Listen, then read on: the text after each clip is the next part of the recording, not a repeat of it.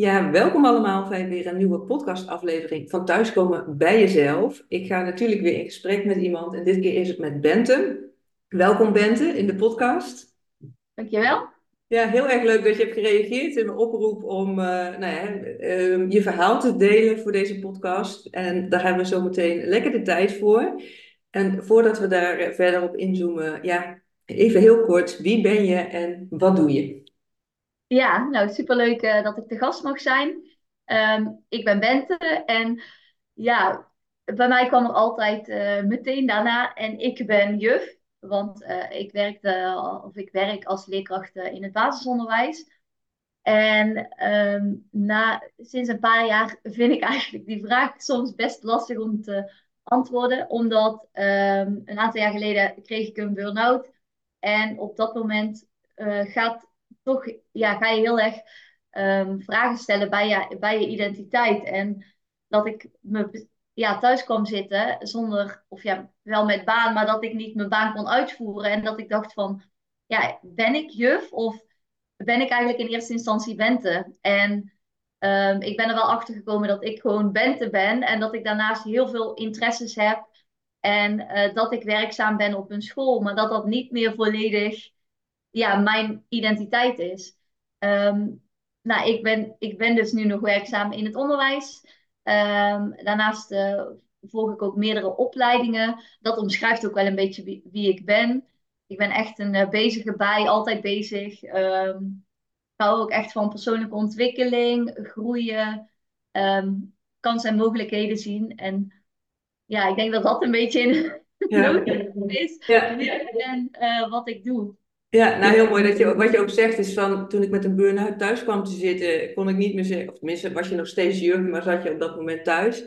En dat is ook wel vaak wat ik zeg, want wat we vaak aan kinderen vragen is vaak de vraag van wat wil je laten worden als dat, of dat alles omvattend is, in plaats van wie wil je laten zijn hè, als persoon en wat past er dan mij misschien als beroep. Maar, dus dat is wel een mooi voorbeeld van wat jij net schetst van ja, dan kom ik thuis te zitten met een burn-out en dan past dat stukje ik ben juf even niet meer. Nee.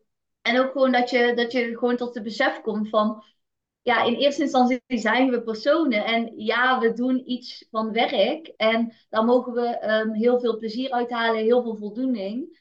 Uh, maar wij zijn zoveel meer dan dat. Mm. En uh, ja, ik denk dat heel, heel veel mensen daarin zoeken van, uh, om, ja, werk je om te leven of, of, of leef je bijna om te werken? En in de maatschappij is het soms bijna zo ingericht als het, het tweede. Alsof ja. dat um, ja, de standaard is. Klopt, ja. Nou, daarom is deze podcast ook wel om daar jou verder, uh, de mensen die kijken en luisteren, in verder ja, van, mee te inspireren. Ook weer met jouw verhaal. Hè, van, ja, wat heeft die burn-out en andere ja, uh, dingen die je mee hebt gemaakt in het leven wellicht jou gebracht tot waar je nu staat. Dus daar gaan we het uh, zeker ook over hebben. En ehm, ja, eigenlijk is de tweede vraag die ik altijd stel. Ehm, de podcast heet Thuiskomen bij jezelf. Dus het is ook mijn vraag aan jou van in hoeverre voel jij je nu thuis bij jezelf? Ja, ik denk dat dat voor mij nog wel echt uh, een uh, proces is wat nog, nog in... Ja, het is in gang gezet en we zijn onderweg. Um, en tegelijkertijd uh, merk ik ook dat dat ja, nog een ongoing process is. Ik merk, ik heb zelf dan twee jaar geleden een burn-out gehad. Op dat moment heb ik het heel erg ervaren als...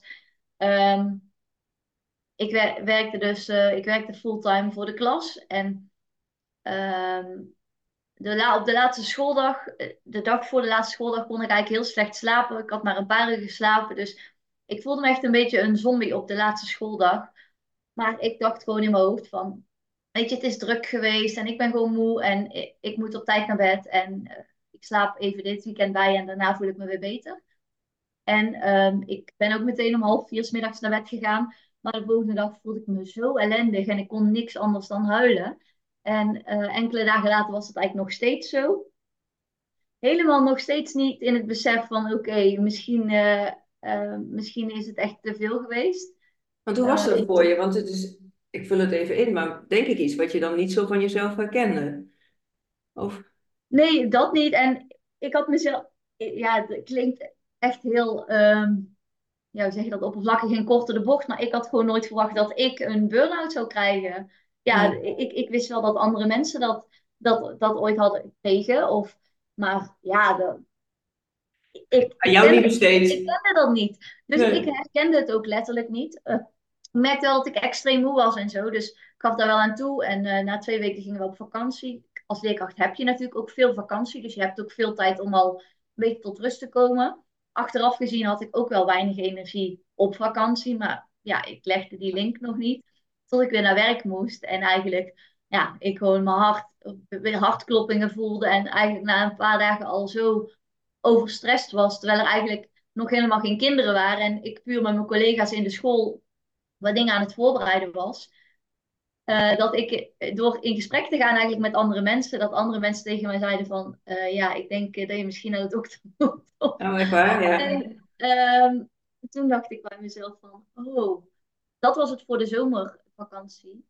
En ehm, ik heb daarna heel vaak de metafoor gebruikt van, eigenlijk was ik een, een hamster in zo'n hamsterrad. En als je maar blijft, blijft lopen, dan kun je ook heel, kan ook een hamster, die kan heel lang doordraaien in zo'n hamsterrad.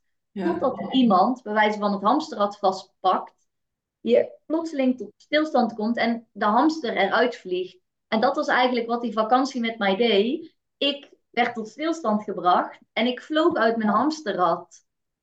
En helemaal gedesoriënteerd was ik van, oké, en nu? En toen begon eigenlijk een stukje persoonlijke ontwikkeling. Daar was ik al, ja, eigenlijk wel meerdere jaren al wel meer mee bezig in de zin van boeken lezen en dat soort dingen. Maar ja, dan word je even helemaal teruggegooid op jezelf van, oké, maar wie ben ik dan zonder mijn werk? En uh, wat blijft er dan nog over? En ja, ook alle materialistische dingen, die heb je wel. Maar wat, wat, wat zit er nou echt? Wat, Ja, wat, betekent het ook misschien? ja, en, en, en wat wil ik? Wat wil ik nu echt? Ja. En um, ja, dat, dat was wel een. Sorry dat ik je uh, onderbreken, want het is enerzijds dus, hè, je wordt uit het ramster, rams, hamsterrad sorry, gegooid en even nou ja, gedesoriënteerd zeg je over, oh ja, maar wie ben ik dan uh, hè, zonder dat werk? Maar ook van uh, daar waar altijd alles misschien, dat je maar doorrende, zeg maar, met het besef van ik word plotseling stilgezet, uh, stilgezet van, oh ja, maar blijkbaar kan ik dat dus ook krijgen, zo'n burn-out, dat je dus ook daar vatbaar voor bent. Dus los dat je even niet kan werken, maar ook van, oh, maar wat deed het dan met jou dat jij die klachten ervaarde, zeg maar, ervoor? Ja, ja, het was bij mij in die zin gewoon zo heftig dat ik gewoon de eerste maanden, weken, ik kon echt niks anders dan gewoon echt meerdere keren op een dag uit het niets volledig in, in, in, in tranen zijn. Dus ik werd volledig overspoeld door, door verdriet. Ik dacht 's ochtends van, oh, vandaag ga ik misschien een wasje doen of uh, ik, ik, ik ga in ieder geval mezelf douchen. En dan kwam een vriend na zeven uur werken thuis en dan vroeg hij, wat heb je gedaan? En ik dacht echt van, ik heb, ik zei, er is geen meer verschrikkelijk gevoel. De tijd is voorbij gestreken en uh, alsof gewoon, ik heb, ik heb stilgestaan. Wat was ik... het om te ervaren bent? Kan je daar woorden aan geven van hoe dat op dat moment...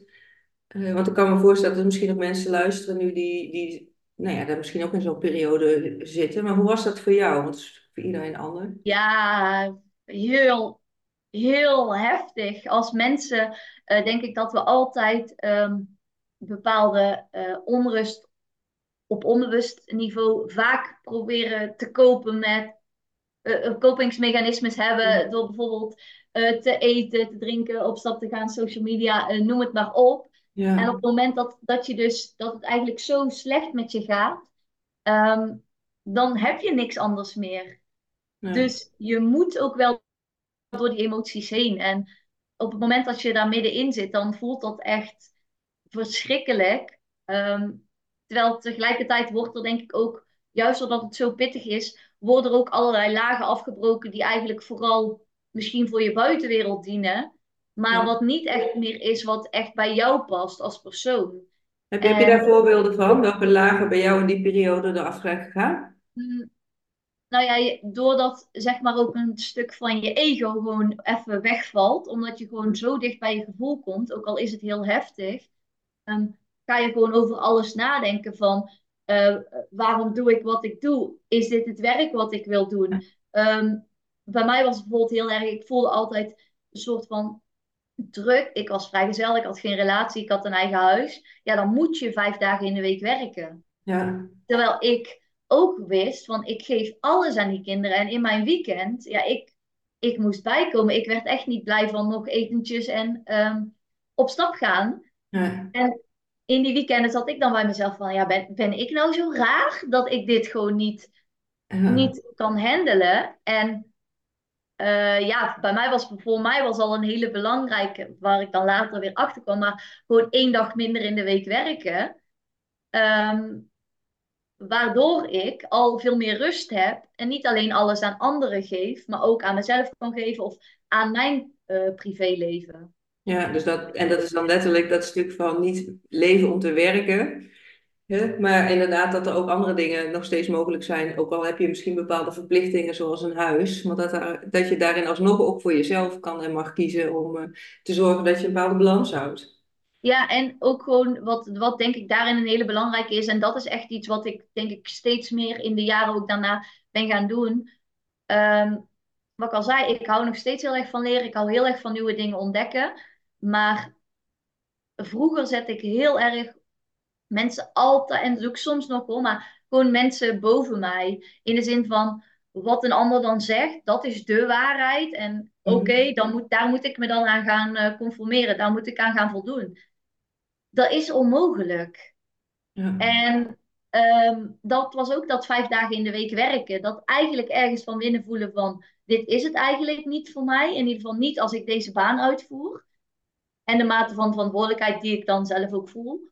Ehm, maar het toch doen, omdat, het, omdat je ergens een bepaalde ja, maatschappelijke druk of zo voelt ik dan. ja, ja en, ook, en ook misschien het idee, ik weet niet hoe dat voor jou is, maar Of ja, als iedereen dat lijkt te doen, of in ieder geval daar geen problemen mee lijkt te hebben. Ik weet niet, want sprak jij daar bijvoorbeeld over met mensen of met, met vrienden of familie, dat dit iets was waar je tegenaan liep voordat je die burn-out kreeg? ja, ik, ik heb het wel eens over gehad, maar ehm, nou ik kom uit, eh, ik kom uit Brabant en daar was wel echt de instelling, en zeker vanuit familie. Ik ben geboren in een eh, heel nuchter Brabants gezin van, eh, ja, doe maar normaal, dan doe je al gek genoeg. Ja, En ja, je hebt die uitspraak niet lullen, maar poetsen, dat werd niet vaak gezegd, maar wel een beetje dat principe, ja, ehm, dat er wel heel vaak werd gezegd van, ja, waarom ben je toch zo moe, weet je wel? ja, Waardoor ik alleen maar meer eigenlijk een, vanuit een soort ja, bewijsdrang misschien ook een stukje van, ja, maar als iedereen dat kan, ik ben toch ook gewoon iemand met energie, nou, dan ga ik het wel doen. Eh, maar volledig mijn eigen grenzen kwijtgeraakt. Ja, ik wist gewoon niet eigenlijk wat mijn grenzen waren. nee, dus dat is ook. En je lichaam gaf misschien ook wel eerder signalen aan. Ik weet niet, als je nu zo terugkijkt, voordat je die burn-out kreeg op die laatste schooldag, dat dat in gang gezet werd. Als je zo terugkijkt, had je dan eerder ook wel signalen van, eh, voor jezelf? Eigenlijk niet, maar ehm, ik heb eh, enkele maanden voor mijn eh, burn-out eigenlijk mijn vriend leren kennen. En toen ik hem leerde kennen, was dat ook het soort van het doorbreken van een bepaalde dynamiek. Omdat ik altijd tot daarvoor heel vaak eh, mannen aantrok die emotioneel niet beschikbaar waren voor mij. En waardoor ik weer ook het stukje kon zorgen voor de ander. Ja, En ehm, hij was eigenlijk een van de eerste, of eh, eigenlijk de eerste, waarbij ik dat echt had en volledig veilig was. En wij zaten dus de eerste maanden juist heel erg in ook het verliefde en ehm, ik, ik- het ging eigenlijk, dacht ik, heel goed. heel goed met me. Maar Ja, het, ik- het is niet, ik geloof niet dat het toeval was dat het toen is gebeurd. Want ik denk juist doordat ik eh, het gevoel had dat eh, er echt iemand voor mij was en iemand die van mij hield om wie ik was. En ook al werd was ik gevoelig, ook, ook al was ik eerder moe, ehm, dat ik dat ook kon toelaten. ja, Ook al dat ik eigenlijk in gang gezet. Dat Ja, daarmee in gang gezet werd van, oh ja, het moment kwam van, je lijf kon eraan toegeven dat die burn-out zo al op de loer lag. En eh, ja. Dus ik, ik had gewoon ook echt, ja, voor mij was het op dat moment zo he- heftig, moest het voor mij zijn, want ik, ik, ja, ik heb gewoon echt niks gemerkt vooraf. Wat ik al zei, zelfs en toen ik eigenlijk al, toen het zo heftig nog was, heb ik er geen moment aan gedacht. Nee, omdat je, wat je net zei, je zat echt in die red race, in dat ratje van, eh, van die muis, zeg maar, eh, maar aan het rennen, rennen, rennen. Helemaal nou ja, helemaal niet in besef van eigenlijk wat er eh, allemaal speelde wellicht. Dat je dat dus ook letterlijk niet signaleert. Nee, en ook zelfs toen, zeg maar, dus die eerste twee weken, van, of eerste, eigenlijk mijn hele vakantie. Zelfs toen niet die link legde van, ik dacht wel van, nou, ik ben wel echt heel moe, maar, en ik kan me echt niet concentreren en ik kon, ik kon geen boek lezen, ik kon, het, het was eigenlijk verschrikkelijk, maar ja, Ik ook nog steeds even een paar dagen rust en dan ben ik er wel weer. ja, gewoon zo ehm, bepaalde overtuigingen, het Ja. zo bezig met andere mensen, zo doorgaan en ehm, ja, ook gewoon een stukje wat ook gewoon ik heb mezelf ook heel erg aangeleerd om gewoon dingen zelf op te lossen. En uh, ja, gelukkig ben ik daar uh, in de drie jaar dat we een relatie hebben wel, uh, wel in gegroeid. om, om dat ook meer, meer toe te laten. Ja. Um, maar op het moment dat jij dus heel erg denkt van oké, okay, ik moet alles zelf oplossen.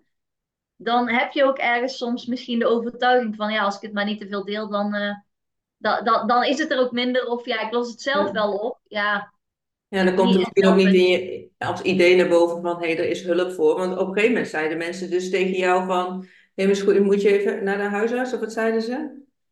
Ja, ja ik, ik was gewoon op een gegeven moment alleen op een dag alleen maar aan het huilen. Maar Ja. tot het laatste moment, ik, toen wist ik al wel die week dat ik me zo kloten voelde.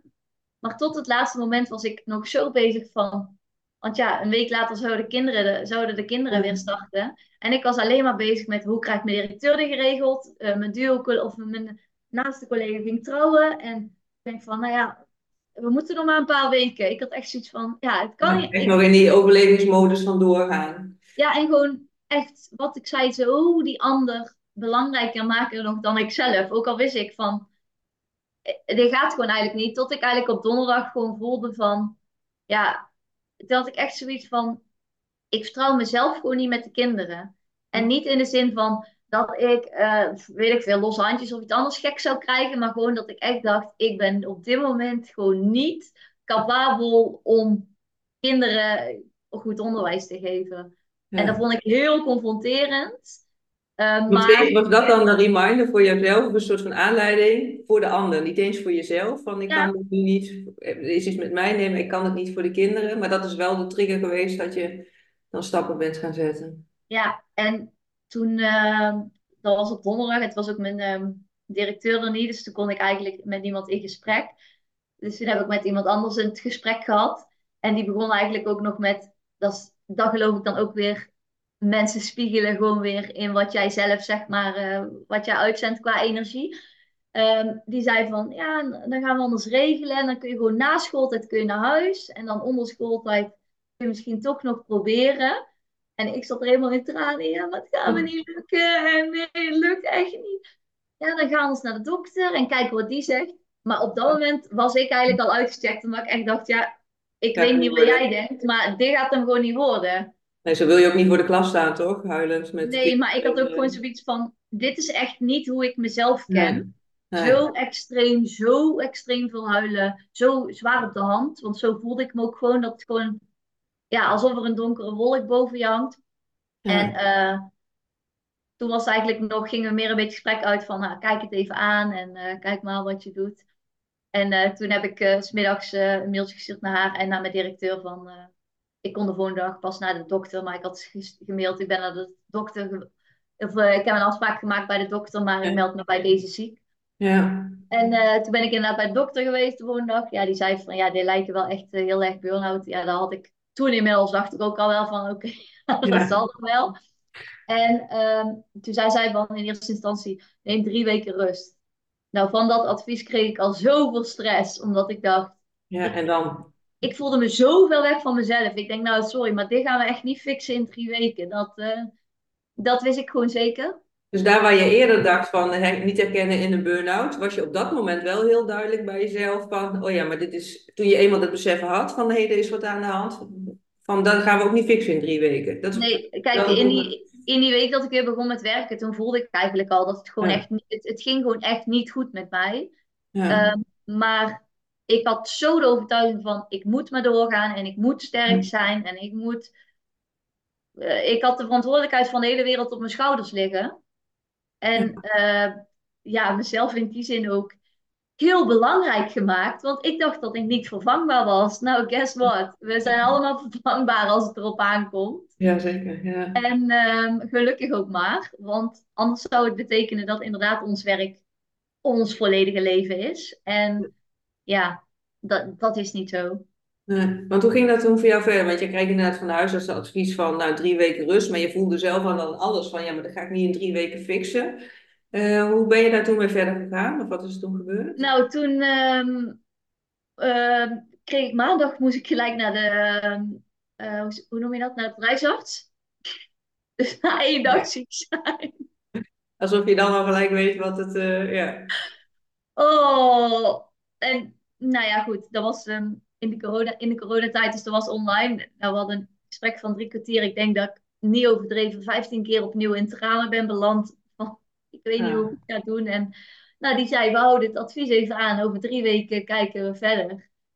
Ja, ik stak gewoon als een berg op tegen die drie weken. Ja. Ga wij um, meer stress dan rust misschien ook wel op dat ja, moment? Zeker. Ja, zeker.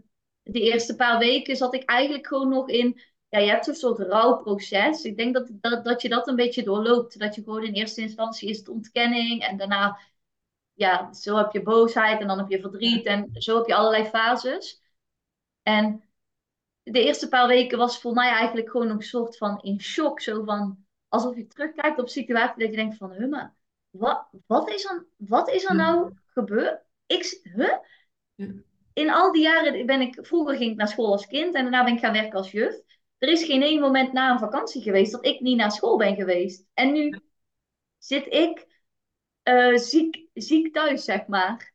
Uh, En niet ziek thuis van, oké, ik heb uh, een buikgriepje en ik ben er over een paar dagen of over een week weer. Maar ik heb geen flauw idee wanneer ik terugkom. Of ik terugkom, wil ik nog wel in het onderwijs werken. Dus je hele leven, mijn hele leven, stond even op zijn kop. En het leven van iedereen ging verder. En ja, ik voelde me net alsof ik in zo'n film zat dat ik stil stond en alles zo.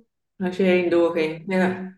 Want je had ook die levensvragen van inderdaad, hè, wat betekent dan het werk voor mij en wat wil ik daar dan mee? Maar was het iets waar je dan vooral zelf mee bezig bent gegaan om de antwoorden op te krijgen? Of heb je op een bepaald moment ook wel iets van hulp gekregen of ingeschakeld?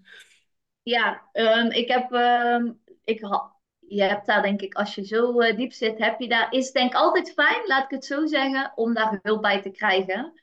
Um, ik denk op het moment dat je zelf een keer door een dipje gaat of het gaat wat minder met je, dan denk ik dat je misschien door met de juiste mensen te praten of door boeken te lezen of podcasts te luisteren, je al best een eind op weg kan worden geholpen. Maar ik zat zo diep en ik kon geen boeken lezen en ik kon me niet concentreren.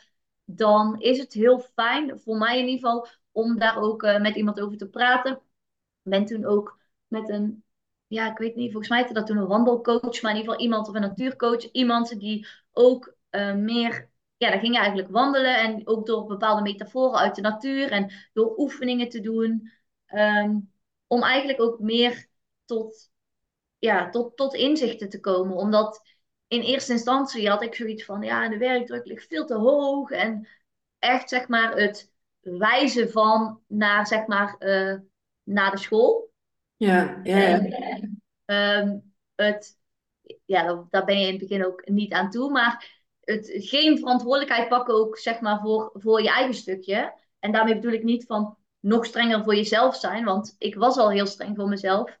Maar wel om te kijken van, hoe is het nou zo ver gekomen? Hoe kan het nu dat ik zo erg die ander boven mezelf zet?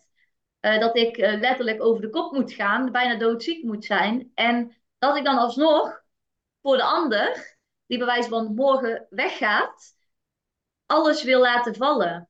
Je eigen gezondheid. En, uh, ja. ja. Um, dus met haar ben ik wel gaan onderzoeken van, weet je, wat heeft bepaalde opvoeding met je gedaan? Wat heb je daar als kind van geleerd? Um, welke dingen heb je misschien bij je ouders of bij je familie gezien waarvan je denkt, oh, um, daardoor doe ik nu wat ik doe. Maar ook precies andersom. Door bepaalde dingen die ouders misschien heb, hebben gedaan of hebben gezegd. Of je familie waar jij niet achter stond. Wat heb je daar dan ook juist weer van geleerd? Dus om dat juist ook weer naar het uh, positieve te bekijken. Omdat uh, ja, op het moment denk ik als je echt in zo'n dip zit. Dan is het heel makkelijk om tegen alles en iedereen aan te schoppen. En eh, te zeggen van ja, het ligt bij de school en het ligt daar bij mijn ouders. En ja, Nou ja, da- daar verandert de situatie niet mee. Hè? Iedereen, ja, je maakt iedereen in het leven bepaalde dingen mee. En uiteindelijk gaat het natuurlijk om hoe jij daar je weg in vindt en mee omgaat. Dus ik vind het wel mooi dat je zei, in eerste instantie was ik nog naar alles en iedereen aan het wijzen. En de school en de drukte en alles. Maar op een gegeven moment kwam wel dat moment dat je bij jezelf kon gaan kijken. Oh ja, maar wacht eens even. Wat heb ik hier zelf in, eh, in te doen met alles wat nou ja, ik in de afgelopen jaren geleerd heb vanuit opvoeding of overtuigingen van de maatschappij of wat dan ook, wat het ja, is wat je vormt. Ja, ja. En ehm, ja, toen op een gegeven moment had, eh, na een aantal maanden had de bedrijfsarts ook wel in de gaten van ja, oké, dit gaat eh, niet. eh, dat ik zoveel stress had van puur het idee van daar een keer een kopje koffie gaan drinken. Dus uiteindelijk, ehm, ik heb ook echt drie kwart jaar of zo ben ik bijna volledig thuis geweest. Dus echt lang wel, vond ik in ieder geval zelf. Mhm. Ehm, maar dat was echt, echt nodig, zeg maar. En heel stapsgewijs en heel rustig aan opgebouwd. En ehm, ja, toen ik eenmaal uitviel, had ik ook echt zoiets van... Ja, ik, ik moet gewoon iets anders gaan doen. Dit, dit Ja. werkt gewoon niet voor mij. Ik, ik word gewoon knettergek en alle prikkels. En ik, ik, ik, ik, kan het denk ik niet meer. En schoolsysteem, dat zal ook niet snel veranderen. Daar waar je eerder zei van, hè, inderdaad, drukte en, en eh, ja, het schoolsysteem is volgens mij een vrij log systeem. Dat, dat gaat niet zomaar veranderen. De enige die daar op een andere manier mee om kan gaan, dat ben jij dan eh, in dit geval, denk ik. Maar hoe vind je daar dan je weg in? Want je bent dus wel teruggegaan daar waar je eerder dacht van, hé, dat, ga ik, dat gaat hem niet worden. ja, nou ja, wat het was, wat ik heel erg merkte, is ik had in het begin echt zo, was ik heel stellig. Dat is ook echt, dat is ook echt wel veranderd door mijn burn-out. Zo was het ook bij, altijd bij ons thuis en dat heb ik gewoon overgenomen. Het is of zwart of het is wit. Ja, En soms merk ik dat mijn default modus, dus mijn automatische piloot, dat soms nog kan doen. Eh, maar ik weet ook nu dat er, er is heel veel grijs gebied. ja, En het is ook helpend voor jezelf om een grijs gebied te hebben of daarnaar te kunnen kijken. Want ehm, voor, ik had voor mezelf heel zwart-wit van ja, ik ga niet terug. Ja, oké. Maar dan moet je dus vanuit een situatie waarin je je eigenlijk niet goed voelt, moet je ook gaan ontdekken wat je wil. Ehm, terwijl je eigenlijk niet lekker in je energie zit. En ik was heel eigenwijs, ook volhardend. Dus ik heb dat lang gedacht van, ja oké, en dan moet er iets komen. Maar ja, heel eerlijk, er komt niet een magisch moment, bij de meeste mensen, ja, ehm, als je in zo'n dal, vanuit zo'n dal omhoog aan het klimmen bent, dat er in één keer, bij mij in ieder geval niet, eh, kom, kwam er niet zo'n moment dat ik in één keer dacht, ja, dit is het.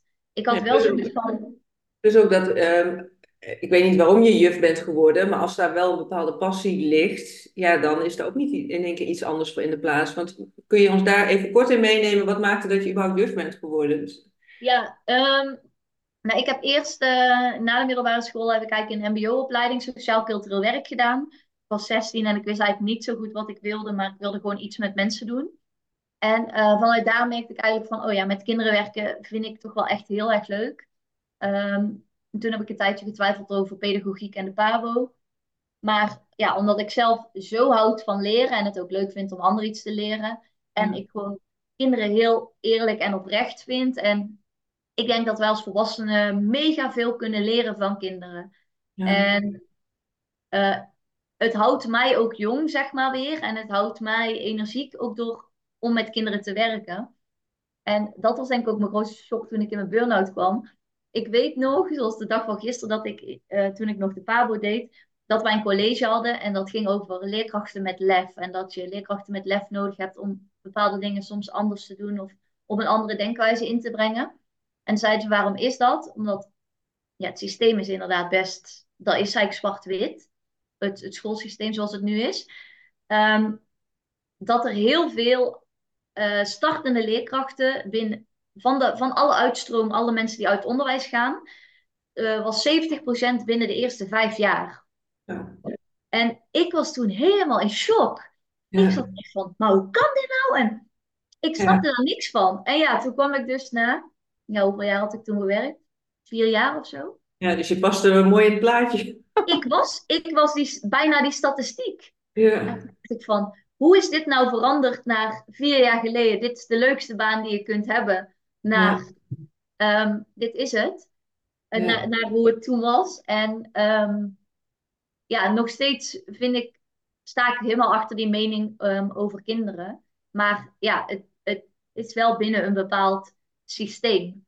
En ik merkte dat ik eh, wel heel veel energie haalde. Gewoon echt uit contact met kinderen en gewoon met kinderen werken. Ehm, maar ook eigenlijk met meer het stukje richting, ja, dat kon of met kinderen zijn of juist met volwassenen.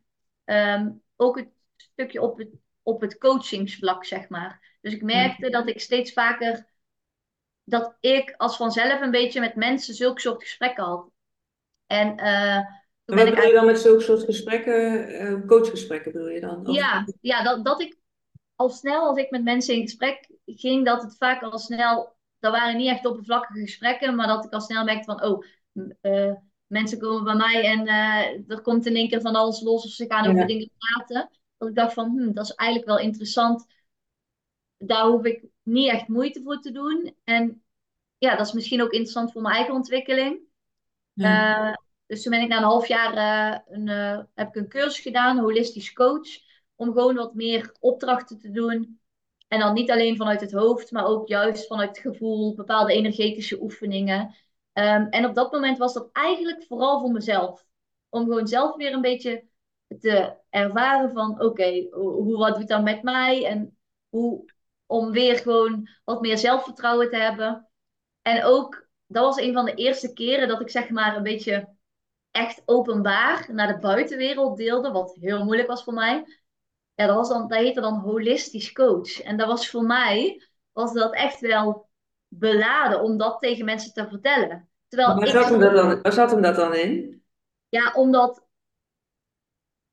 bij, bij ons in de familie, zeg maar, spiritualiteit was echt uit en boze. En spiritualiteit, dat woord betekent voor iedereen iets anders. Maar uh, ik weet nog, een van de eerste oefeningen ook bij mijn coach, zei ik van, ja, die sorry, maar die vind ik wel heel zweverig. Nee. En toen dus dat ook nog wel in je systeem. Maar wat, even voordat we daarop in... Je hebt wel gekozen voor de opleiding holistisch ja. coach. Ik bedoel, je had zoveel andere niet... Maar dat was ook, uh, uh, het, het was heel erg bij mij. Maar dan ja, zit je gewoon zo in, die, in de programmering... Uh, ja. dat je gewoon... En ja, bij mij zat dat gewoon heel diep. Dat gewoon stemmen van bepaalde mensen... gewoon in mijn hoofd uh, van, dit, is, dit is niet uh, dit is zweverig. Terwijl je ergens dus voelde vanuit een soort voelend weten, dit is wel wat ik te doen heb. Ja, dat ik dacht van, dit, dit is gewoon wat ik moet doen. Maar dat ik, eh, dan vond ik het zo spannend om dat tegen andere mensen te gaan vertellen. Of ja, niet tegen iedereen, maar mensen waarvan ik wist die daar een mening over hadden. Ja. En tegelijkertijd was dat denk ik ook juist heel belangrijk, omdat het soort van het was niet mijn coming out. Mensen, mijn ouders bijvoorbeeld, ze wisten wel dat ik zulke boeken las over persoonlijke ontwikkeling of over de wet van aantrekking. Maar dan trokken ze vaak hun wenkbrauwen op en dan zoiets van, ja, wat ben je nou toch allemaal weer aan het doen? Ja. En uh, dat maakte dat ik vaak een beetje zo in mijn schulpje kroop of zoiets had van, weet je wat, ik doe het wel gewoon, maar ik vertel het gewoon niet aan sommige mensen. Ja. Um, maar ja, door dat te doen hou je jezelf natuurlijk ook heel erg klein.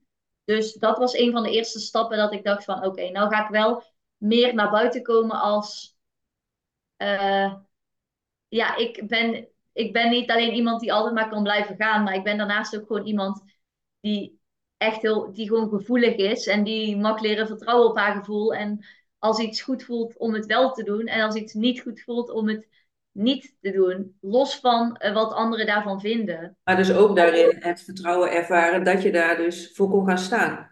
Ja. Wat is Ja, daarin en- voor jou belangrijk geweest, Bente? Wat Om daar, wat is daarin voor jou belangrijk geweest om daar dus echt voor te gaan staan? Want op een gegeven moment besluit je inderdaad, ik ga me niet meer in mijn schulp houden en ik ga dat inderdaad delen. Maar dan heb je nog wel een drempel, denk ik, over te gaan. Van wat heeft jou daarin dan echt geholpen om dat ook daadwerkelijk te gaan doen? Ja, doordat je dus echt door een diep dal gaat, kom je echt bij wat wil ik nou echt zelf. Dus daardoor, doordat er echt zeg maar letterlijk de ruis van de hele buitenwereld wegviel, kon ik echt voor mezelf voelen.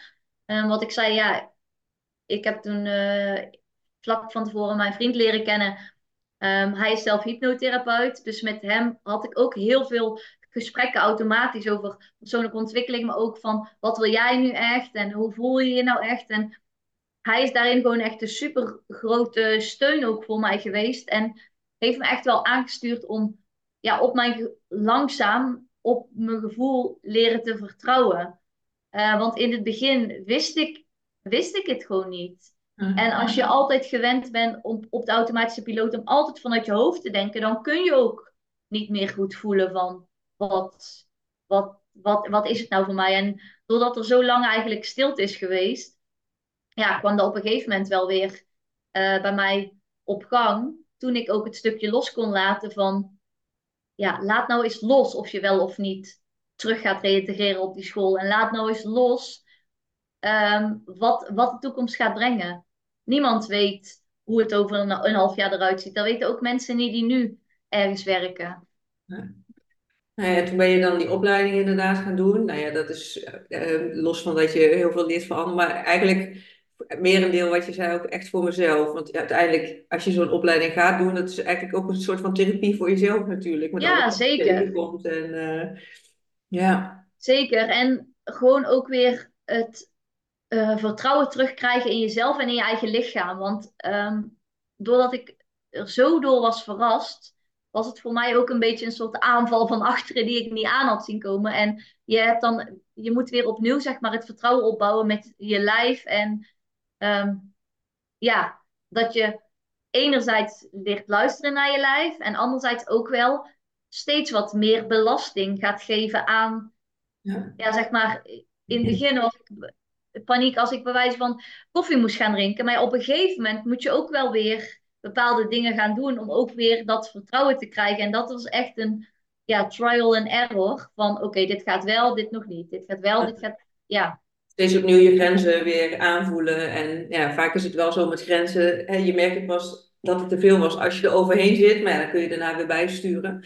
Ja. dat was dus echt wel een heel proces voor je om dat weer uh, ja. op te gaan bouwen het blijft voor mij, uh, mijn lichaam blijft gewoon altijd, nu, sinds ik dat heb gehad, kan ik niet meer anders. En, maar mijn lichaam geeft me altijd signalen. Dus um, ik had al vroeger ook altijd al heel veel buikpijn. En nou, nu weet ik gewoon dat is gewoon bepaalde spanning en die gaat gewoon in mijn buik zitten.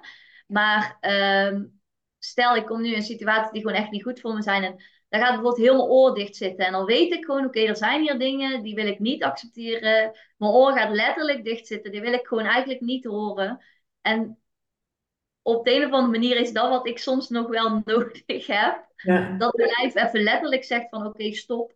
Maar waar ik voorheen dan um, door zou gaan, of met een oorontsteking, had ik twee weken terug, gewoon zou gaan werken, dan meld ik me nu gewoon meteen ziek. Of als ik, uh, laatst merkte ik van, oh, ik heb uh, mijn stem, eh, mijn stem is bijna weg. Voorheen zou ik gewoon gaan, gaan, zou ik zijn gaan werken. Of ik ken collega's die gaan gewoon vijf dagen lesgeven zonder stem. Ja, dat doe ik niet. Dan denk ik, wat ik moet doen is praten heel de dag. Als ik geen, weet je, als een gitarist geen gitaar heeft, dan gaat hij er ook niet spelen. Ja. Ehm, en dat zijn van die dingen, dat, dat leer je dan wel. En tegelijkertijd merk ik ook dat dat voor heel veel mensen zo'n andere manier van denken is. En op, op, op dat moment voelt het dan goed. Maar als ik dan daarna mensen erover van, zo, je was wel lang ziek of wat dan ook. Dan heb ik ook nog steeds zo'n stemmetje in mij van, oh ja, uh, moet ik dit nou wel doen? Terwijl ik weet dat um, voor, mij, voor mij is het een goede keus. En dat is een beetje wat ik, wat ik helemaal in het begin zei van, dat het nog wel een, een reis is waar ik nog middenin zit. Um, ik moet mezelf wel steeds opnieuw eraan herinneren van, hallo, wij zijn hier alleen gekomen, we zullen ook alleen gaan. En ja, we mogen heel veel doen voor andere mensen, we mogen veel betekenen, we mogen mensen inspireren. Maar we zijn niet verantwoordelijk, ja, los van je kinderen misschien later ooit, maar je bent niet verantwoordelijk voor een ander. En, en je hebt er wel altijd te maken, want het zeg je ook van, ik weet heel goed waaraan ik aan mijn lijf kan merken of ik wel of niet iets moet doen. Of dat je bijvoorbeeld inderdaad zegt bij bepaalde signalen kies ik heel bewust voor mezelf, dan meld ik muziek. En daarin heb je dan ook weer te maken met de meningen van anderen. Want iedereen die maar doorgaat in die red race en maar die projecteert dat natuurlijk ook weer op van, oh ja, wat je net zei, van dan ben je wel lang ziek geweest. Ja, maar dat is wel wat ik nodig heb en waar ik voor sta. En ja. het belang van goed voor jezelf zorgen, dat wordt vaak ook bestempeld als een soort van egoïsme. Terwijl ik denk, ja, maar als jij zo lang doorgaat en uiteindelijk ook mensen met een burn-out bijvoorbeeld, nog langer uitvalt, ja, dan ben kun je er ook niet zijn. Dus hoe mooi is het als je juist zorgt dat je inzetbaar blijft voor jezelf en voor anderen, door beter voor jezelf te zorgen.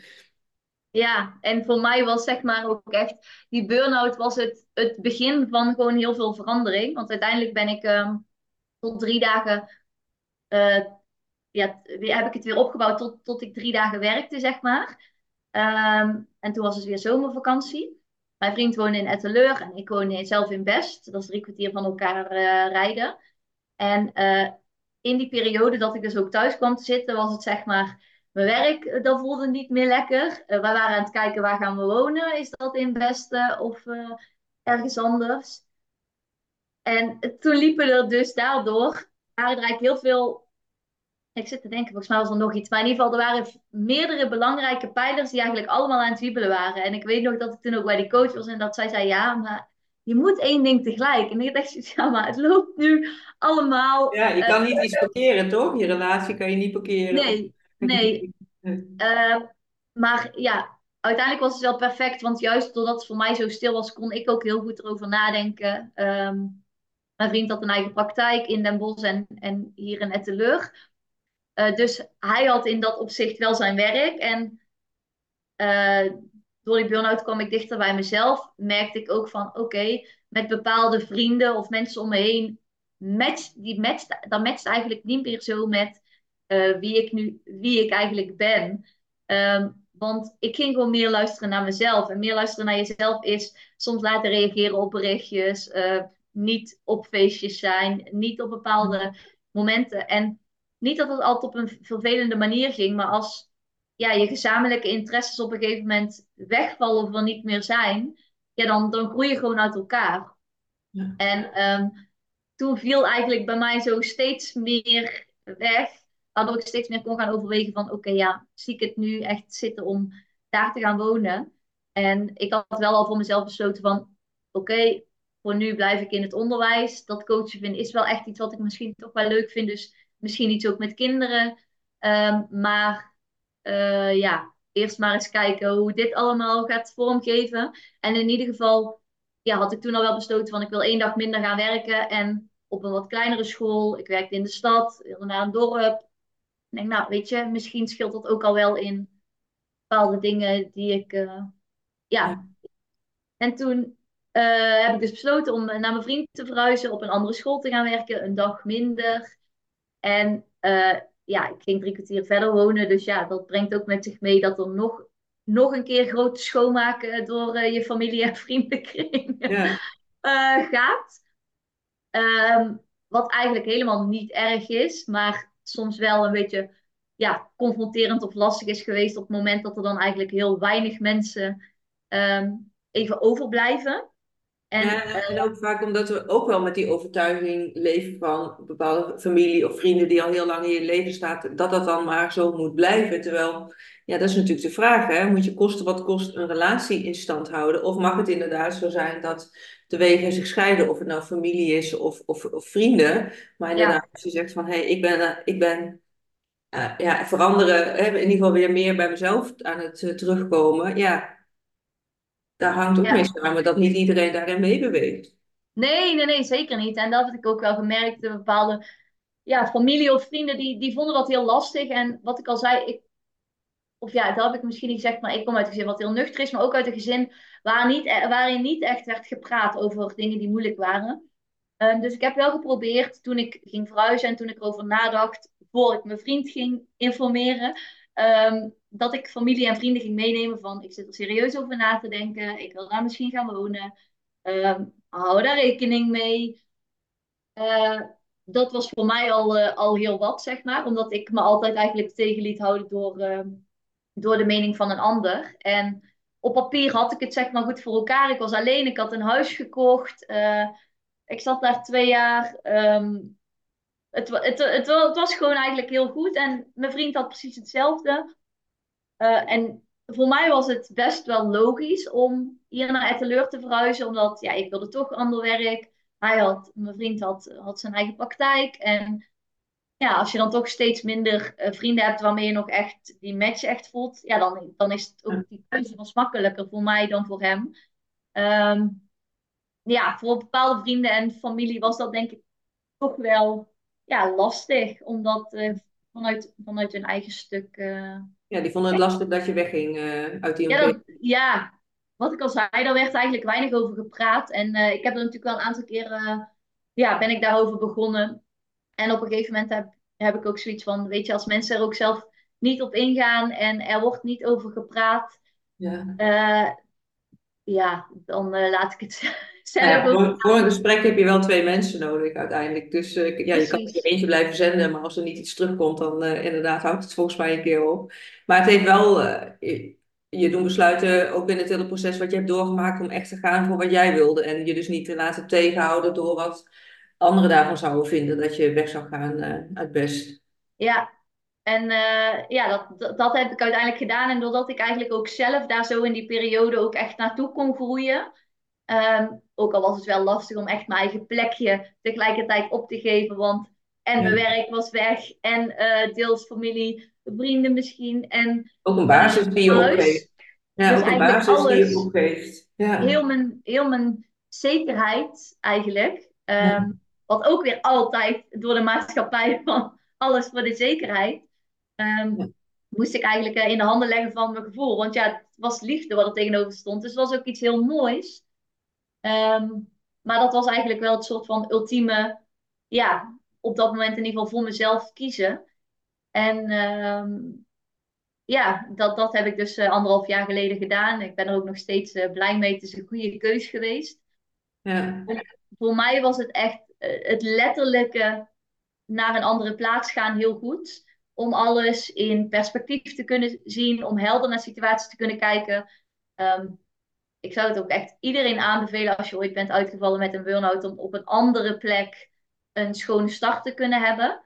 Want je kunt eigenlijk gewoon weer een nieuwe identiteit creëren. En die mensen kennen jou gewoon zoals de persoon van dat moment. En niet als de bent voor de burn-out en de bent na de burn-out. Want dat merkte ik dat dat voor veel mensen lastig was. Ja, dat bedoel, zoals ik hem dan interpreteer, is dat je dan ook bedoelt van omdat jij een bepaald veranderproces meemaakt, dat niet iedereen die jou nog kent vanuit jouw voorgaande periode, zeg maar, met die verandering dan mee kunnen bewegen. Ja, en dat ik eigenlijk steeds meer, en nog steeds heb ik dat elke dag opnieuw, denk ik dat ik dichter bij mezelf kom. Ja. En uh, voor andere mensen zal, kan dat dan voelen alsof ik heel erg ben veranderd. En misschien ben ik ja, voor mij voelt het niet echt als verandering, maar juist als zeg maar een ui die steeds verder wordt afgepeld en gewoon dichter bij de kern komt van wat, wie ben ik nou echt en wat vind ik nou echt belangrijk. En ja, ehm, ja ik denk altijd als je dan ander gedrag laat zien, dan worden die mensen ook weer gespiegeld in hun eigen stuk van dat ze ook nog hetzelfde zijn gebleven wat goed is, maar ja, ik denk dat er dan vaak iets gaat wringen. Ja, en, want als het iets triggert, dan zit daar ja, vaak ook bij de ander natuurlijk. Het is inderdaad, het is een spiegel. En het is aan de ander of die dat wil aankijken of niet. Maar daar waar het niet aangekeken wil worden, of die persoon het niet wil aankijken, dan krijg je vaak dat het geëxternaliseerd wordt. En dus met die wijzende vinger, ja maar jij, zoals het in het begin van je burn-out ook was, van ja maar al die omstandigheden maken dat. Tot dat moment dat je echt bij jezelf naar binnen kan keren en daarmee aan de gang kan. Maar ja, dat geldt natuurlijk ook voor de mensen in je omgeving. En zie dan maar eens voor jezelf te blijven kiezen, inderdaad. Hè? Dat je wat jij hebt gedaan ook echt zegt van nee, maar ik voel dat ik dit te doen heb, naar een andere plek gaan en uh, nieuwe start maken. In die zin een soort doorstart. En daar echt voor gaan. Ja, ja. daar anderen dan hun weg in te gaan vinden. Ja, zeker. En uh, ja, dat, dat, dat, dat is soms het, ja, hoe zeg je dat? Dat het zo twee kanten heeft. Omdat het voor jezelf ben je heel blij Um, omdat het eigenlijk met jou in die zin steeds beter gaat, omdat je dichter bij jezelf komt. En tegelijkertijd kan het ook pijnlijk zijn om dan de mensen die jij eigenlijk lief hebt, of waarvan jij uh, had verwacht van, oh, die zouden bij mij zijn op zo'n moment, dat die er dan eigenlijk niet bij zijn.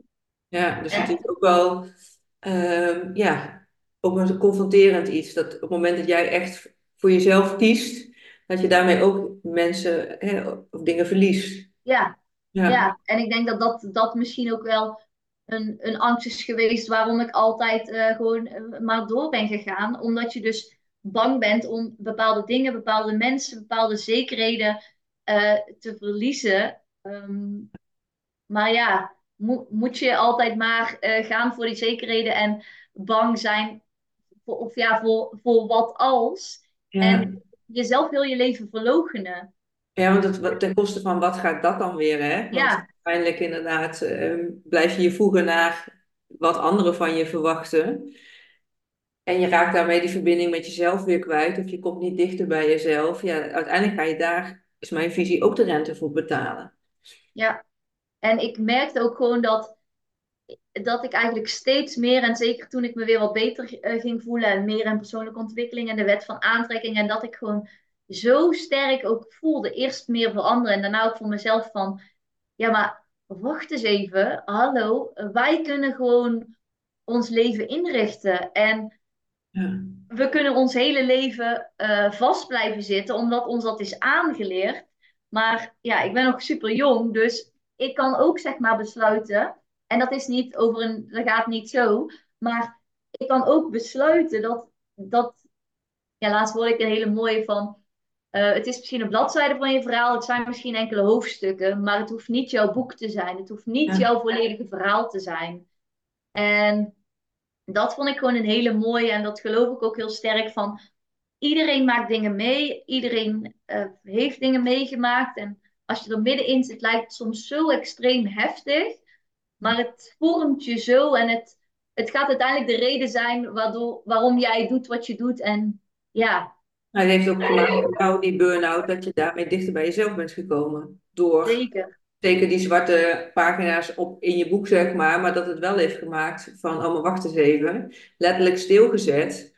Maar wat wil ik nu echt? Of wie ben ik nu echt? Ja, en een soort van gewoon, ehm, ja, choose again moment van, oké, ga ik inderdaad verder als een soort spook over mijn eigen leven? Of ga ik nu eens gewoon staan voor mezelf en ga ik langzaam maar zeker stappen zetten, zeg maar. En Ja. eh, ja, dat, dat heeft me gewoon heel erg geholpen, want toen ben ik hier eh, komen werken en dat eerste jaar, nou, ik wist niet wat ik meemaakte. Ik had het zo relaxed en rustig, die ene dag minder werken en het leven was weer mooi en ik had weer energie en ehm, En ook ja, energie om buiten je werk om dus nog dingen te doen, want dat was precies. Precies. Ja. En ehm, vanuit daar merkte ik ook van, oké, en dit is een fijne plek om ook daadwerkelijk te gaan voelen. En wat klopt nu echt, of wat voelt voor mij eh, nu nog als, ja, waar, waar wil ik me nog verder in ontwikkelen? Ja. En ehm, ja, dit jaar ben ik dus gestart met twee opleidingen. Ehm, eentje is eh, ouder, ouder-kindcoach. Dus dan ga je eigenlijk heel erg in gesprek met ouders en met kinderen. Ehm, kan samen zijn, maar ook alleen met het kind. En dat kan heel breed in de vorm van praten, maar dat zou bij wijze van ook kunnen met klankschalen, een stukje energetisch. Ja, dus Ehm, holistische, en dat, is- ik zeg even tussen aanhalingstekens, maar eh, voor wie, vat het vooral niet verkeerd op, maar dat zweverige wat, wat je eerder... ja, ja, ja, zeker. Ja. Ja. Want ja, uiteindelijk, ehm, het heeft me gewoon super hard getriggerd dat het altijd zo is gezegd, maar het staat haaks op wat ik geloof. Ja, wat je Want eigenlijk in de kern te doen hebt misschien wel. Ja, en ik geloof gewoon dat alles energie is. En ehm, uiteindelijk, uiteindelijk werkt de wet van aantrekking altijd, of mensen er nou in geloven of Ja, niet. het is als de wet van Ehm, zwaartekracht werkt ook altijd. Dan kun je ook niet zeggen van zet ik precies. Ehm, dus dat, dat is iets wat ik gewoon echt super interessant vind. En ik vind dat ook heel leuk, omdat ik, ik sta nu voor de klas, dus kleine dingen kan ik zo makkelijk toepassen. En omdat mijn vriend dus hypnotherapeut is, heeft hij wel regelmatig dat hij dan zegt van, oh, eh, ik ben nu die ouders aan het begeleiden. Zou jij, ehm, dit is eh, met het kind, zou jij daar iets mee kunnen? Ja. Ehm, dat, dat werkt voor mij gewoon heel fijn, omdat ik enerzijds zelf echt het stukje ken van het perfectionisme, het stukje faalangst. Ik heb natuurlijk de ervaring vanuit het werken met kinderen, ehm, ja, door mijn opleiding en eh, door mijn werk. En ja, in de toekomst zie ik dat gewoon heel erg voor me, omdat het wel is om met kinderen echt aan de slag te gaan. Minder in een bepaald systeem, Ja. waar ik dan nog steeds eh, wel het een en ander van vind. En ehm, En ze ook kan bijbrengen waar jij in gelooft, zeg maar. Hè? Als je zegt ja, inderdaad, auto's energie, daar daar geloof ik ook heel sterk in.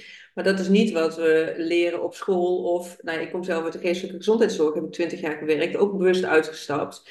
Het voelt zo als symptoombestrijding in plaats van dat je echt naar de kern gaat. En dat is ook met, denk ik, met het opvoeden van kinderen op een school.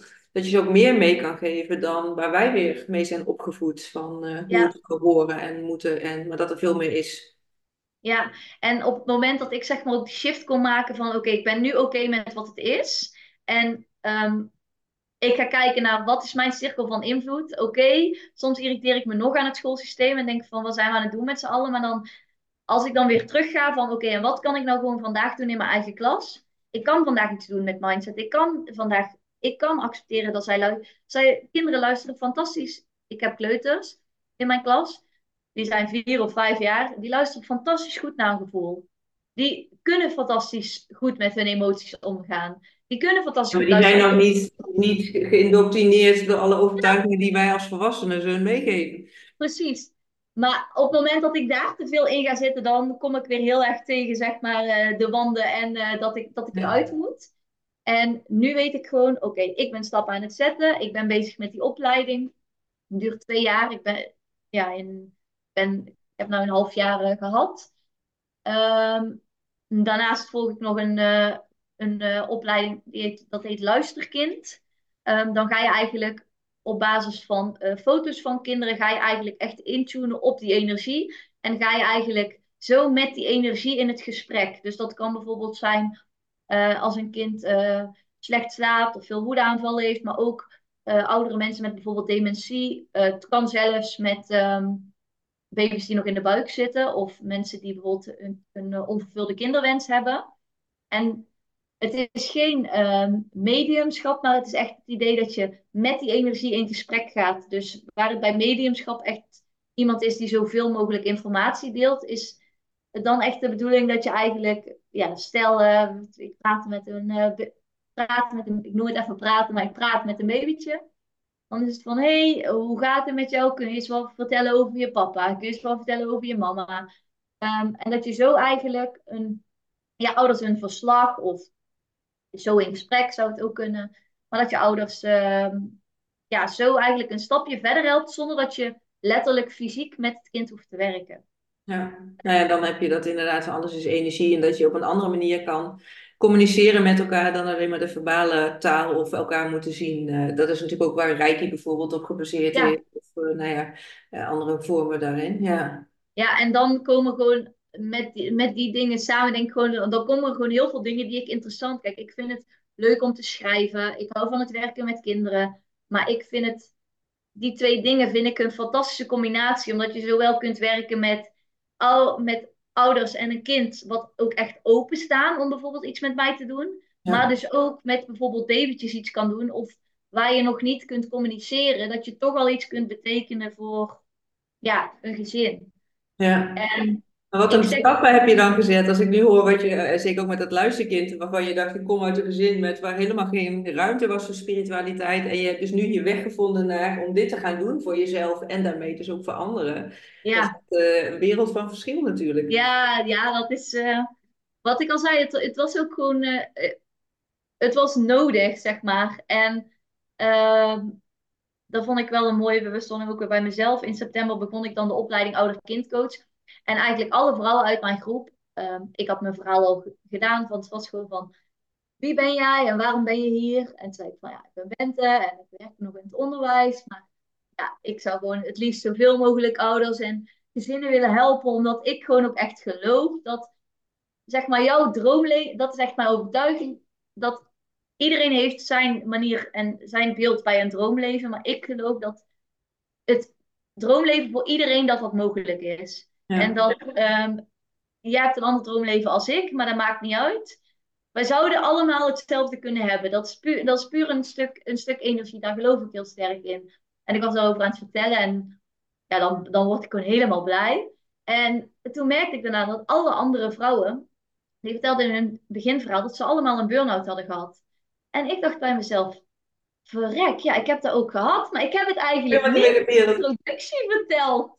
En dat vond ik een hele fijne, omdat ik dacht, ehm, nou ja, je hebt gezien, ik kan er nog steeds heel veel over vertellen, maar het is een stuk van mijn verhaal en het is niet meer, het is ook niet volledig wie ik ben. Nee, nou, het is een onderdeel misschien wel in je reis geweest. Wat heeft mogen Ja, gebeuren? Hè, wat je zei, ik heb het nodig gehad om tot het punt te komen waar je nu staat. Maar het is ook weer niet wie je bent. nee, Dus dat, dat je daar ook nu een soort van los van bent en dat, dat je weer je focus hebt. Want dat is denk ik ook, als je het hebt over de wet van aantrekking, je trekt aan wat je uitzendt, alles wat je aandacht groeit. Dus hoe langer jij, hè, natuurlijk is goed om, om te delen van waar je vandaan komt. Als je heel erg focust op die burn-out, ja, dan ga je daar ook weer meer van om je heen zien. Terwijl je juist heel veel andere dingen nu te brengen hebt, wat getriggerd is door die burn-out, dat het vrijgekomen is. Want anders had je die nu niet gestaan waar je nu staat. Maar dat je nu vooral mag focussen op van wat heb je nu te brengen in het leven en daar je aandacht op mag focussen. En nou ja, wat je al zegt, ik werd helemaal enthousiast van dat, dat je dat verhaal aan het vertellen bent. Ja, dat is natuurlijk de energie waar je meer van wilt. ja, zeker. En eh, ja, dat, ja dat, dat, dat is het eigenlijk. Ja. Ja. Dus als mensen die luisteren denken van hé, hey, ik uh, moet het eens even in de gaten houden, want ik weet niet of je al iets met het coachen dan nu ook al doet. Sowieso. Ja, ehm, ik, ik werk natuurlijk vier dagen in het onderwijs. Nou ja, daarnaast eh, twee opleidingen, dus het is eh, vrij, eh, vrij, vrij druk. Nou gelukkig heb je daar dus ook de energie weer voor. Ja, ja. Nou ja, ik zeg ook wel vrij druk, maar ik heb het eigenlijk precies zo gepland dat het ook allemaal, het loopt niks gelijk in dezelfde week en zo. Ja, Maar ehm, ik coach, ik coach wel af en toe, maar dat is meer, ehm, eh, ik heb, ik heb nu geen eigen website of iets, omdat ik het ook voor mezelf, voor nu, voor nu is dit prima. Ik vind het ja, leuk om wel eh, met ouders en kinderen in gesprek te gaan, of met mensen in gesprek te gaan, of zoals dit, vind ik heel leuk. Ehm, maar op het moment dat eh, je een website openzet, zet je ook weer een, als het goed is, een bepaalde energie ook open. ja, En eh, die ruimte is er gewoon fysiek nu niet in mijn, in mijn agenda. Ik heb wel een podcast, dat is mijn naam gewoon, Bente van Haren aan elkaar. Ehm, ook op Instagram deel ik daar af en toe wat over. Ehm, een half jaar geleden merkte, ik dat ik heel veel op Instagram zat, meer qua scrollen. Dus super actief op Instagram ben ik nu niet. Ehm, maar op mijn podcast eh, ja, ben ik eigenlijk wel Vorige week was het even wat minder in verband met ziekte, maar vijf keer eh, in de week eh, deel ik daar wel dingetjes over. Dus als je het interessant vindt om, ja, als je houdt van mindset, persoonlijke ontwikkeling, eh, de wet van aantrekking, eh, zou ik zeggen, probeer het eh, zeker een keer uit. En ja. Ik zal in ieder geval jouw podcastkanaal dan in de show notes zetten. En zal ik ook jouw Instagram-account erbij ja, mag. zetten? Ja, want volgens mij heb je twee Instagram-accounts, toch? Ja, dat klopt. Want dat is wat ik al, daarom was mijn introductie ook zo lastig. Ik hou gewoon van heel veel verschillende dingen. Ehm, alleen ik heb dus ehm, een Instagram, de kleuters van juf Bente. Omdat dat heel specifiek, dat is echt eigenlijk de doelgroep van ja, juffen en meesters, collega's eh, volgen mij. En dat is niet dat het niet door elkaar kan, maar ja, dan deel ik bijvoorbeeld dingen over hoe ik mijn kleuterklas inricht. Ja. Ja, mensen die eh, iets willen weten over coaching of over persoonlijke ontwikkeling, die hebben daar niet zoveel mee. Ja. Ik zal ze alle twee eh, in de, in de Ja, notes zetten.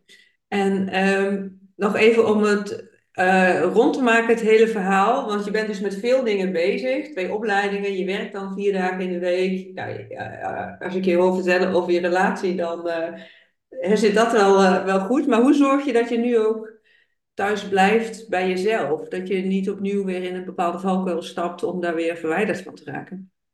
Ehm, nou één ding wat ik sowieso doe is, ehm, straks toen ik jou even sprak, toen zei ik van, oh, dat ik ooit een podcast opgenomen over Miracle Morning. Dat is een boek wat ik ooit heb gelezen over, ja, dat gaat over als je op een bepaalde tijd opstaat, volgens mij is het in dat boek vijf of zes uur. Ehm, ik heb niet per definitie meer een vaste tijd, maar ik sta eigenlijk altijd minstens een uur, eigenlijk anderhalf uur, voordat ik weg moet, sta ik op omdat dat boek heeft mij heel erg ook doen beseffen. En ook toen ik zelf van, ik wil eerst in mezelf investeren en daarna in de rest van de wereld. Ja, En eh, dat is een klein voorbeeldje, maar dat probeer ik op heel veel momenten te doen, zeg maar. Dus 's ochtends heb ik dat momentje en dat wisselt bij mij bij periodes. Het ene moment is het eh, journalen, dingen opschrijven in een boekje, eh, yoga doen. iets van beweging zit er eigenlijk altijd in. Maar gewoon dat ik eerst tijd heb voor mezelf en daarna ga ik werken en doe ik van alles voor andere mensen. Ehm, regelmatig, als, ik, maar als het voor mij veel is, tijdens de lunchpauze gaan wandelen. Eh, in plaats van lunchen met collega's, iets minder sociaal, maar wel goed voor mezelf. Ja, iets minder prikkels misschien. Ja, en Ja, eh, ja, op dingen zoals feestjes die veel energie kosten, eh, een paar uurtjes gaan en dan weer weggaan, keuzes maken. Ik ben geen avondmens, eerder overdag afspreken, 's middags ja, afspreken. Al die kleine momentjes. En eh, ja, die burn-out heeft me ook gewoon geleerd om ja, te, te voelen wat je grenzen zijn. En daar ja, ook ehm, ja, daar ook op in te spelen. En in het begin kan dat soms denk ik ook best lastig zijn voor je omgeving. Ehm, tenminste, ik weet nog wel, en ik kan met mijn vriend echt heel goed praten, maar toen zei ik ehm, een keer voordat we kerstdiner hadden, of voordat we bij- met kerst gingen lunchen, zei ik, ja, ik ga er nou even wandelen. En hij zei, ja, we hebben toch gezellig kerstbrunch. En hij was echt een beetje geïrriteerd van, hoezo wil jij nou gaan wandelen? Ik zei, ja, schat, ik heb er gewoon even nodig, want ik wist al heel de middag nog en eh, dat ook zo op vakantie, van ja, maar we zijn nou toch samen? Ja, oké, maar ik ben straks weer. En eh, daar moet je, daar moeten ook de mensen om je heen soms misschien even een weg in vinden. En uiteindelijk bleek dat toen ik dat eigenlijk weer deed, hij ook tot het besef kwam van, oh ja, dit deed ik eigenlijk Ja, ook heel vaak toen ik gewoon nog vrijgezel was. En dit- eigenlijk is dat heel prettig. ja, Ehm, dus ik denk dat dat heel belangrijk is om, of je nu moeder bent, of gewoon vrouw, of vrijgezel, of in een relatie, dat je altijd eh, bepaalde momenten voor jezelf blijft pakken. Ja, En maar eh, dat is juist net bij jezelf blijven, inderdaad. Dat je zegt, nou, ik blijf niet nu aan die kersttafel zitten omdat het van mij verwacht wordt.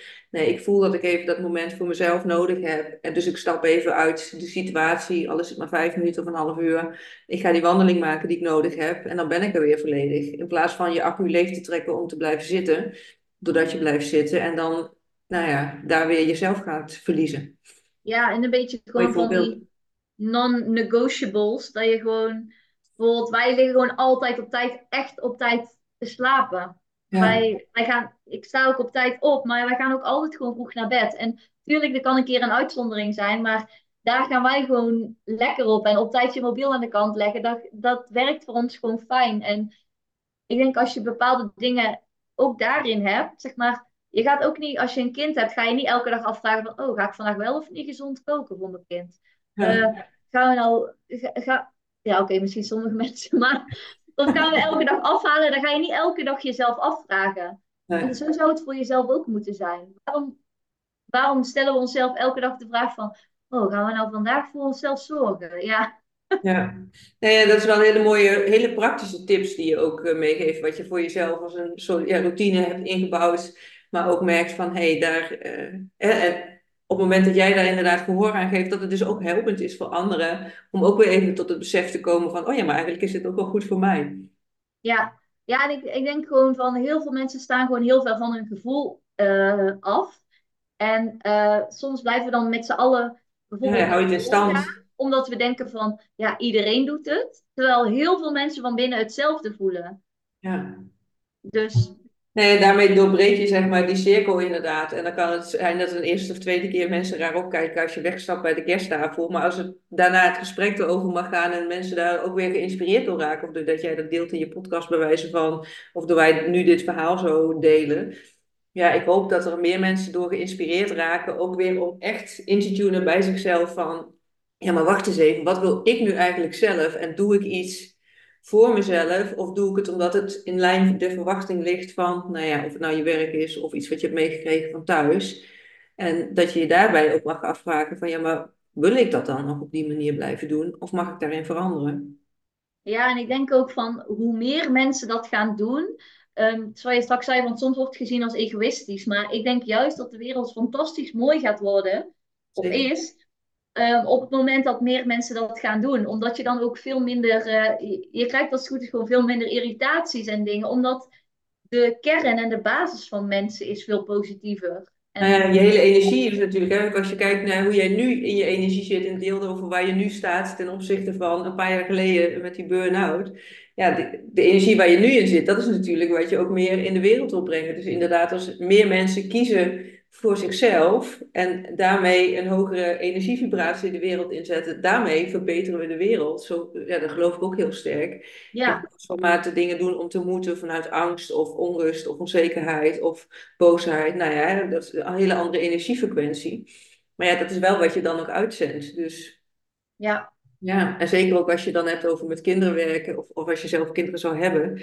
Ja, kinderen die doen niet wat je zegt, maar die doen wat je doet. Dus op het moment dat jij zegt van ja, neem je rust, maar ondertussen ben jij de, als dat ratje in die, uh, in die molen aan het rennen, ja, dan is dat de generatie die, hè, die dat ook weer meekrijgt. Terwijl als je inderdaad het voorbeeld geeft van uh, ik neem op tijd mijn rust en ik neem mezelf serieus hierin, ja, dan is dat ook wat we meegeven aan de volgende generatie. Ja, ja, die uitspraak is inderdaad ook echt, dat zeg ik zo vaak. Ja, Dat, dat, dat, dat is echt. En wat ik al zei, ik moet ook gewoon, dat voel ik gewoon, ik moet ook gewoon, los van of ik met volwassenen werk, maar ik moet ook gewoon iets met kinderen blijven doen, omdat ze mij gewoon ook gewoon echt inspireren. Maar ja, ze kunnen ook zoveel mensen zoveel dingen leren.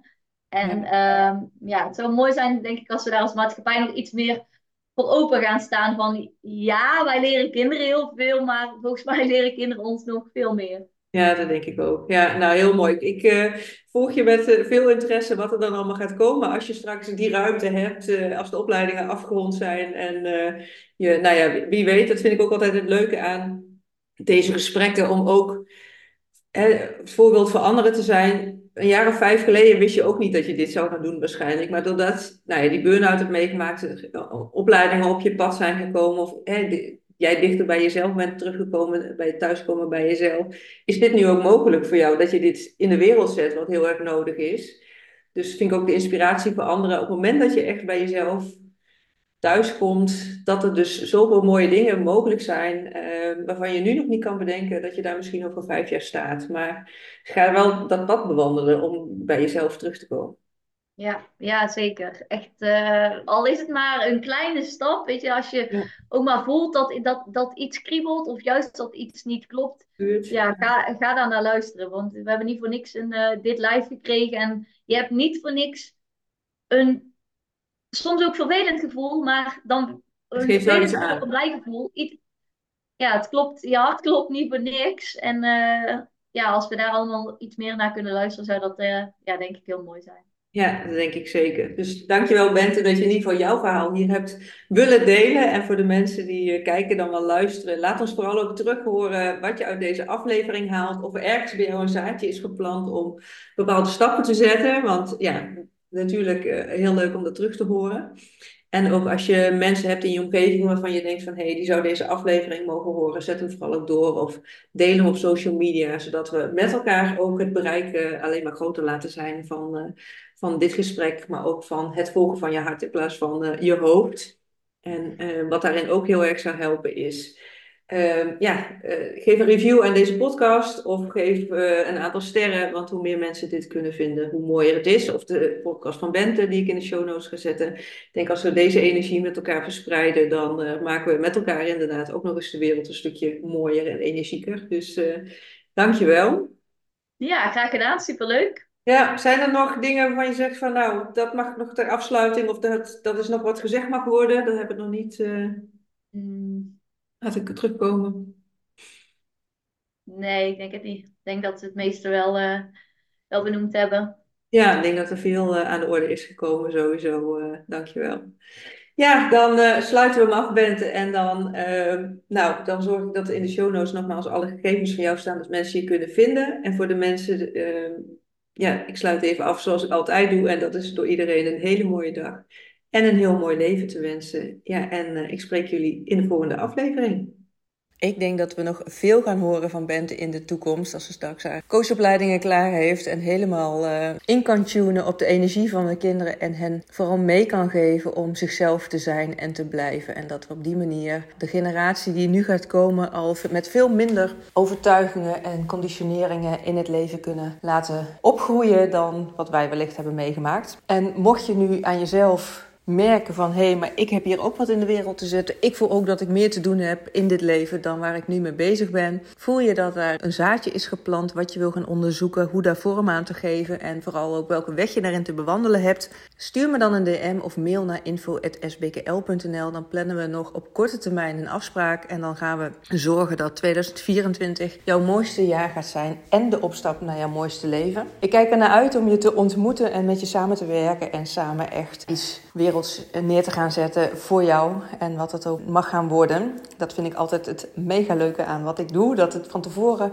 nog onbekend terrein is, maar dat je dan over een half jaar, een jaar of zegt van wauw, dit is echt life-changing geweest. Ik had nooit bedacht dat dit op mijn pad zou komen, dat ik dit zou gaan doen of dat ik hier zo in zou gegroeid zijn. Maar neem van mij aan dat dat gaat gebeuren als wij gaan samenwerken. Verder wil ik je er nog even op wijzen dat als jij ondernemer bent of in ieder geval een onderneming type en jij merkt van hé, hey, ik word ingehaald door mijn eigen succes, ik mis mijn eigen tijd, ik mis de tijd voor mezelf. Klik dan op de link in de show notes. Ik ben namelijk een programma aan het ontwikkelen wat in maart van start gaat, een online programma. Ontspannen, succesvol ondernemen, zodat je de tijd en energie hebt voor diegene en datgene wat voor jou belangrijk is. Na het afronden van deze module heb je meer tijd en energie voor jezelf, voor je dierbaren en voor datgene wat voor jou belangrijk is. Omdat je niet meer geleefd wordt door je agenda, maar omdat je deze zelf bepaalt. En omdat je met minder hard werken meer succes bereikt, doordat je namelijk op een compleet andere manier gaat werken aan de doelen voor je bedrijf. Als je daar meer van wil weten, stuur me een DM. Maar als je nu voelt van hé, hey, daar wil ik sowieso bij zijn, ga dan naar de link in de show notes, want dan kun je direct naar de checkout pagina voor dit programma. En weet dan dat tot 23 februari 23 uur 59 je